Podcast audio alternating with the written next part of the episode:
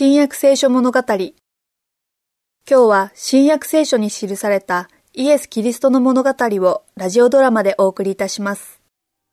あ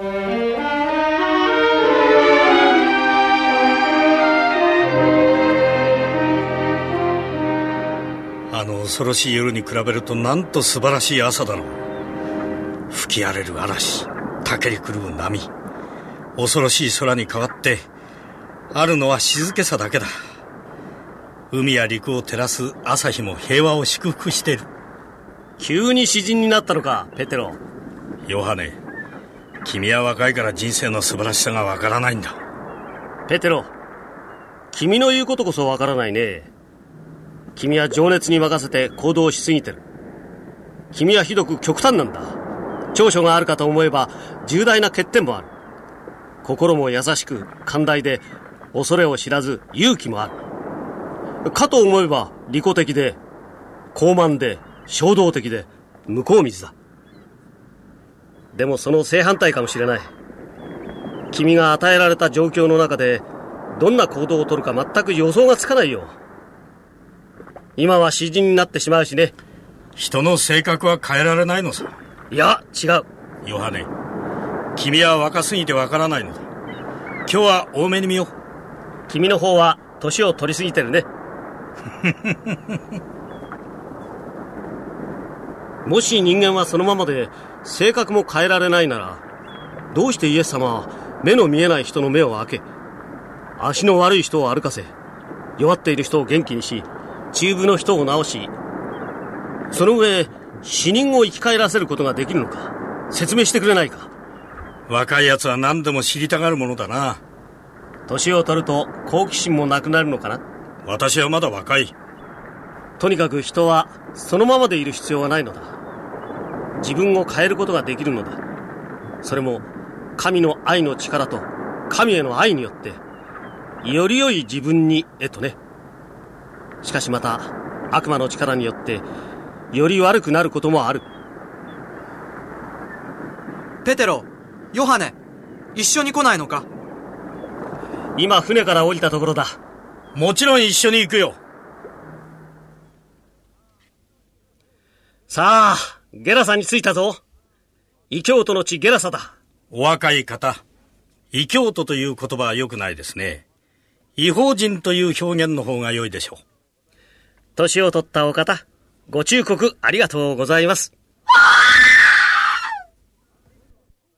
何かを怖がっているようだが。そのようだな。よく見ろ二頭の凶暴な動物だあの墓石の間から出てきたんだ、はあ、もっと近寄ってよく見よう。はあれは、人間だ気が狂ってるのだ乱れた長い髪や、狂ったように見つめる目を見てみろ足に鎖の切れ端がある。鎖で繋がれていて、それを切って逃げ出したんだ。何も身にまとわず、体は血だらけだ。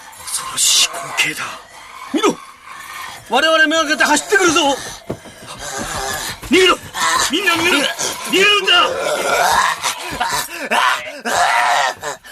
先生はどこだ。逃げるんだ。でも先生は一体どこに。先生。どこにおられるんだ。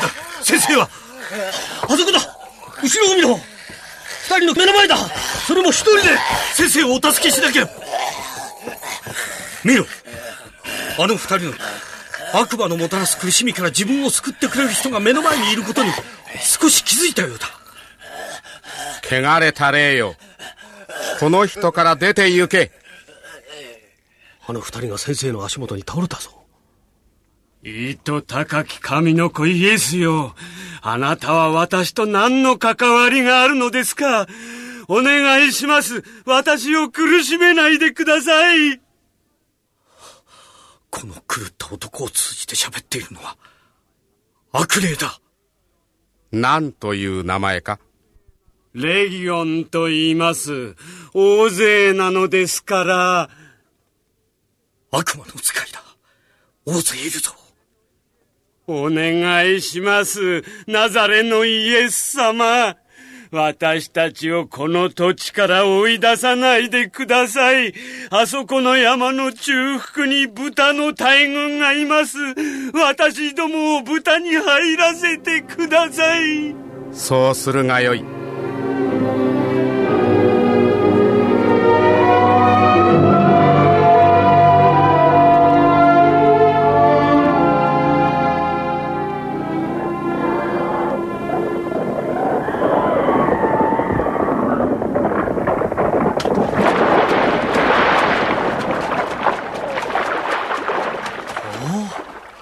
あの二人が静かになった。目は落ち着き、表情も明るく、血だらけの手もきれいになった。悪魔の姿すら見えない。二人にはイエス様の愛と力が宿っている。まるで別人のようだ。人は変わることができるのだ。その気にさえなれば。今のを見たか？我々の豚がみんな海で溺れた持ち主が怒るだろうな。でも、これは我々のせいではない。だが持ち主は我々を叱るだろう。下の方で手を高く上げたあの男のせいだ。あいつは一体誰だ？そんなことはどうでもいい。とにかく持ち主には豚の代金を、そして我々には仕事の代金を払ってもらわねば。誰か他の者が話す前に持ち主のところへ行った方がいいだろう。豚がみんな死んだだと？一匹残らずです。海へ飛び込んだのか？崖から飛び込みました。一人の男が手を挙げただけでか？我々が見たのはそれだけです。いや、待てよ。他に確か、狂った男が二人いたぞ。うん。その手を挙げた男を追い払った方が良さそうだな。急いで町のみんなに知らせろ。我々の家畜がみんな殺されないうちに、みんなでその男をここから追い出すんだ。